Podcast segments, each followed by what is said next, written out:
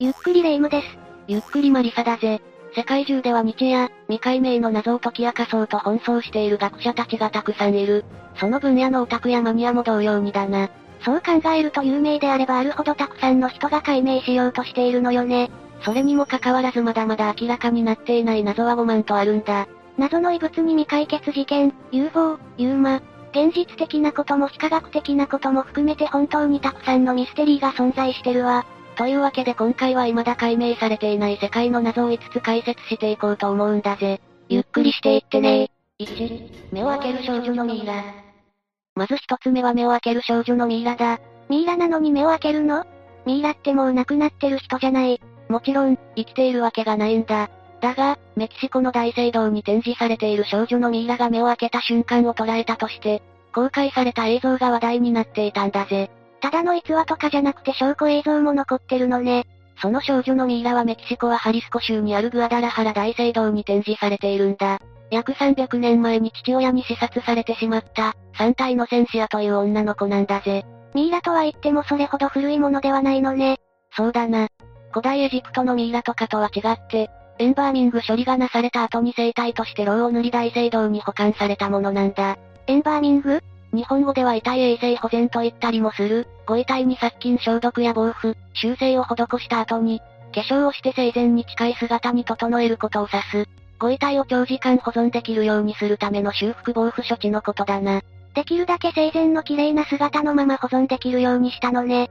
その、大聖堂でまるで眠っているように横たわっていた少女の遺体が、突如目を開いたんだぜ。そんなこと、あり得るの？映像では少し手ブレが大きいが、少女が静かに目を開きすぐにまた閉じたのが確認できるな。2014年に撮影されたものなんだが、何度か話題になって広まっているものだから、もしかすると見たことがある人もいるかもしれない。今確認したんだけど、どう見ても一回目を開けてこっちを見てからまた目を閉じてるわね。手ブレのせいとかそういうレベルじゃないわ。そもそもなんだけど、彼女はどうして父親に刺されてしまったの？イノセンシアの家ではカトリックの信仰はご法度だったんだ。だが、教会のシスターと仲良くなった彼女はカトリック教徒になることを決心。それって彼女の家では絶対に許してもらえないでしょう？しかし少女は教会で生体廃療の儀式を済ませ帰宅してしまうんだ。生体廃療の儀式？キリスト教の血と肉を表すブドウ酒とパンを人々に分けるキリスト教の儀式だな。家に帰ったところ少女は父親にナイフで刺されて死亡してしまう。いつの時代も親の宗教に関する考え方絡みで子供が不利益を被ることって変わらないのかしら。特に昔は宗教の力も強かったし、深く信仰している人も多いだけに、こういう悲しい事件が起きてしまうこともあったんだろうな。なるほどね。信仰のために殉死した少女のご遺体は信仰への愛の証として大聖堂に運び込まれ、以降は、きちんと処置されて大切に保管されるようになったというわけだ。実の父親に殺されるという悲しい結末になってしまったけど、大聖堂で丁寧に扱われて多くの人に大切にされているのがせめてもの救いであってほしいわ。2、十字型をした謎の地上絵。2つ目は十字型をした謎の地上絵だ。地上絵といえばナスカが有名だけどそれとは違うの？ああ、場所も書かれているものも全く関係ないぜ。奇妙なものが見つかるで有名な Google Earth だが、そこで新たに見つかったものなんだぜ。上空から見たことで新たに判明したものってたくさんあるのね。それまでは鳥と宇宙人以外は見ることができないものだったわけだからな。それで何が見つかったの？旧ナチスドイツのシンボルハーケンクロイツのような十字形の地上絵だ。奇妙な暗号のようなマークと一緒に発見されたんだぜ。十字、つまり2本の線が交わっているだけなら何かがそう見えているだけじゃないの？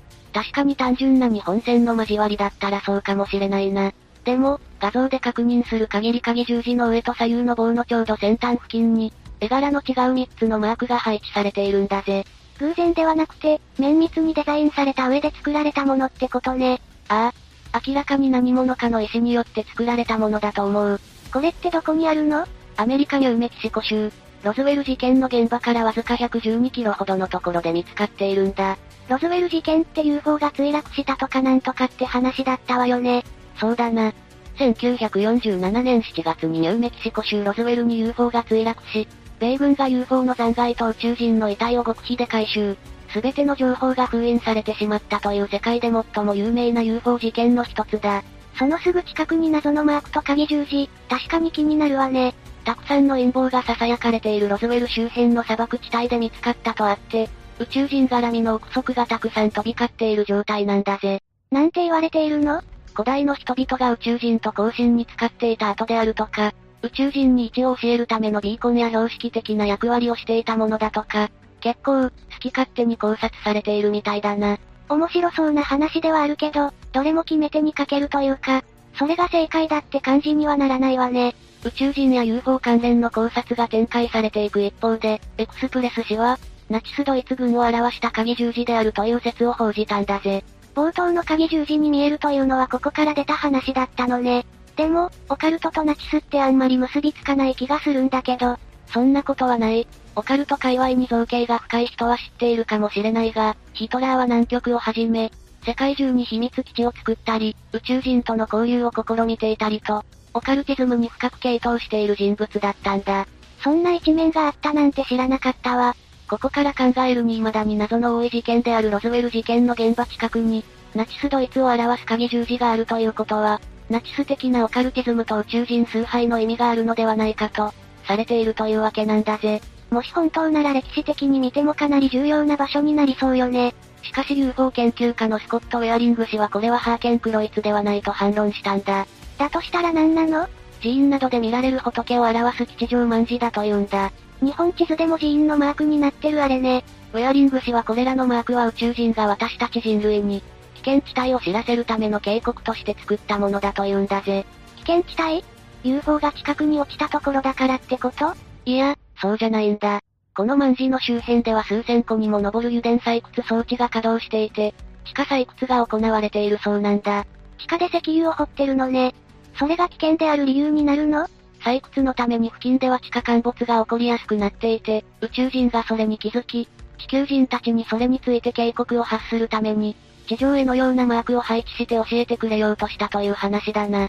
宇宙人って意外と友好的というか親切なのかしら。でも、どうして万事マークにしたの？危険なんだったら、そうね、びっくりマークとか×とかの方が良かったんじゃない？確かに記号のチョイスに関しては謎が残るよな。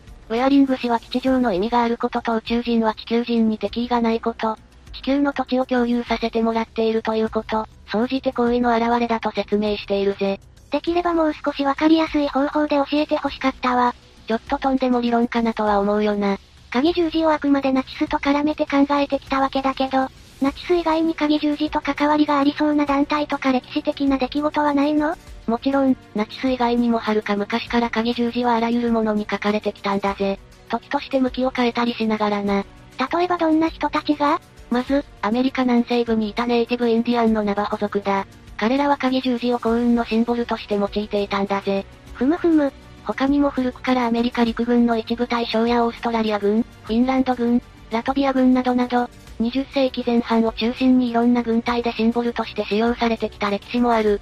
ナチスドイツがあまりにも有名すぎるだけでそれ以外にも方々で使用されていたのね。つまるところ、地上絵として誰が何のためにあのマークを残したのかは不明だし、すべては憶測でしかない状態なんだ。謎は深まるばかりだわ。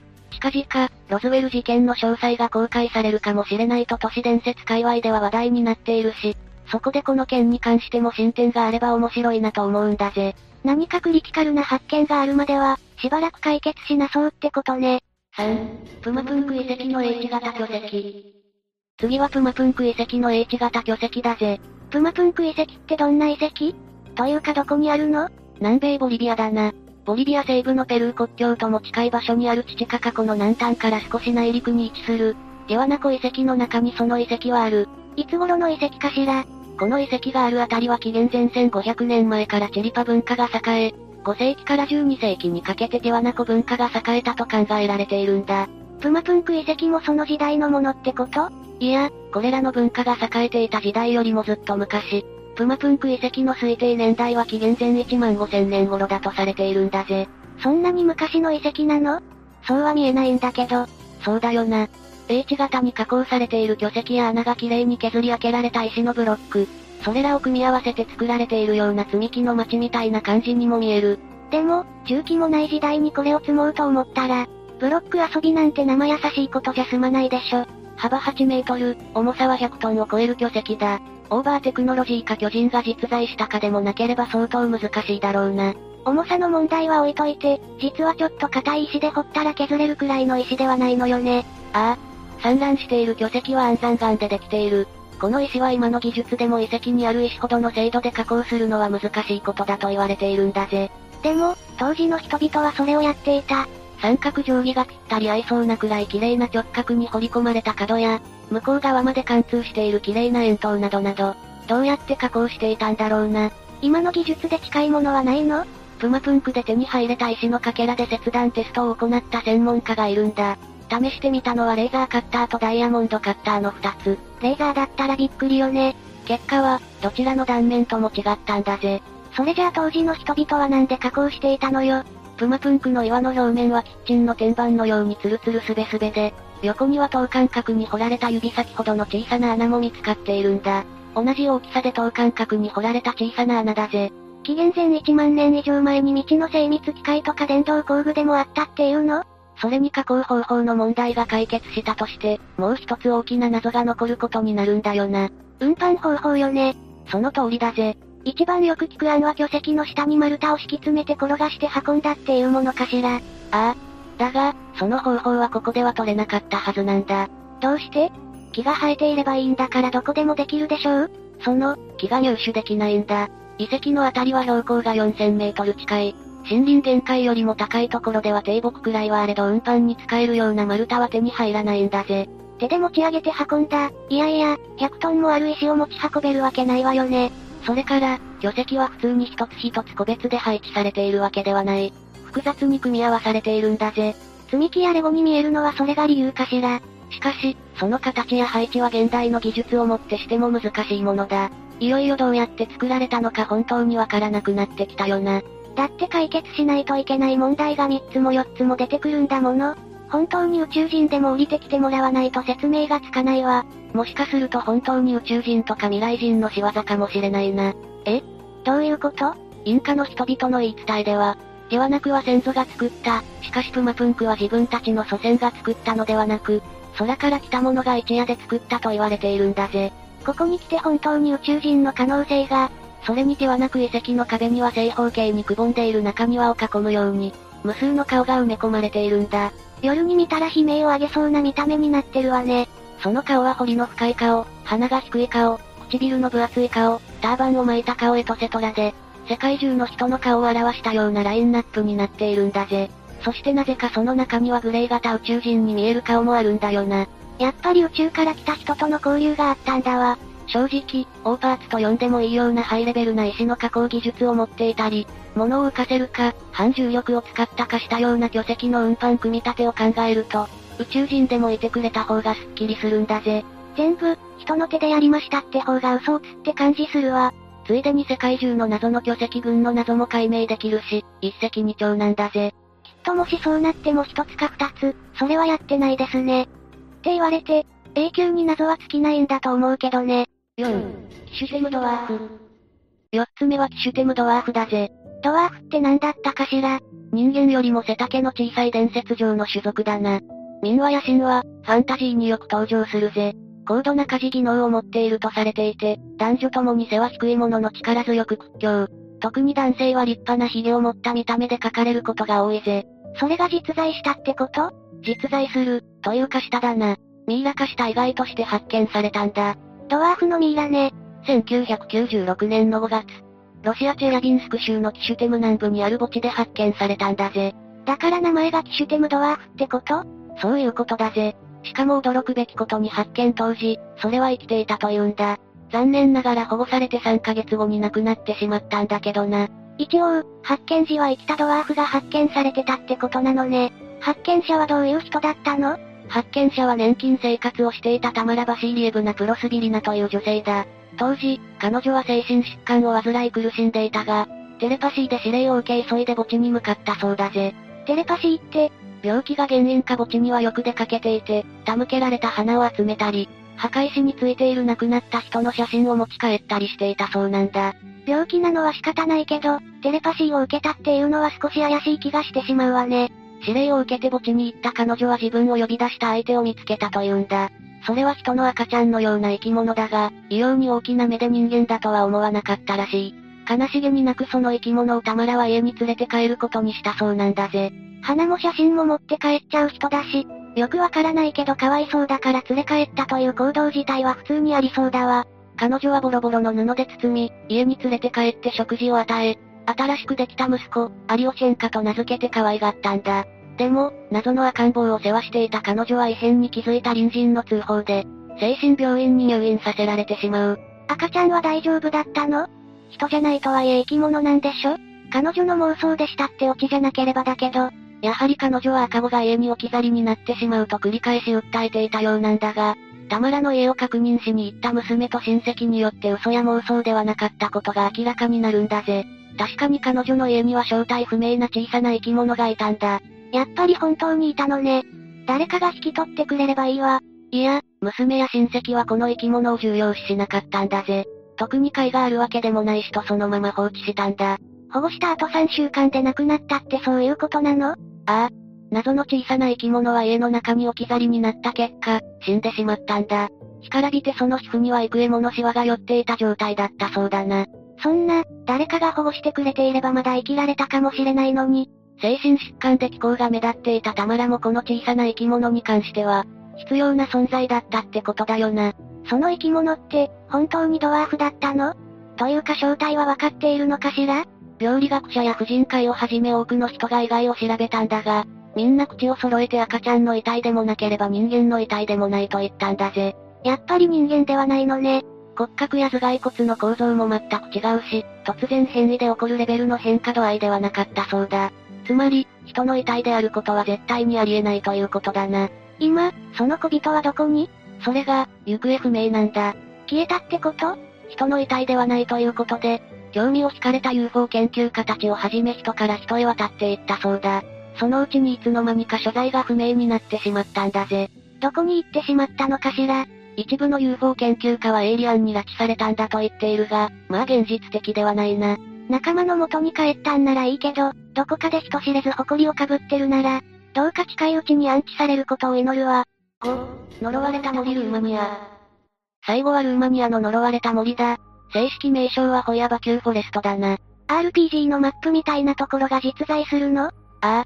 ルーマニア北西部、クルジュナポカの東にバッチリ実在している。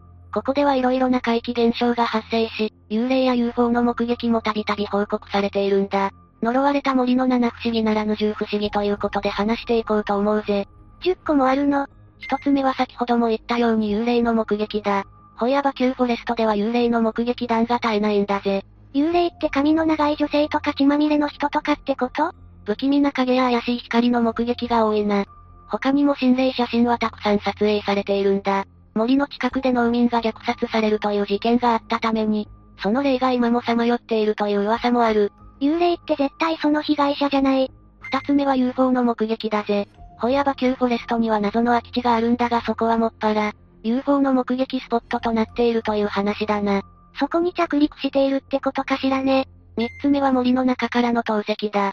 この森ではどこからともなく人や車に向かって石が飛んでくることがあるそうなんだぜ。急に殺意高くない？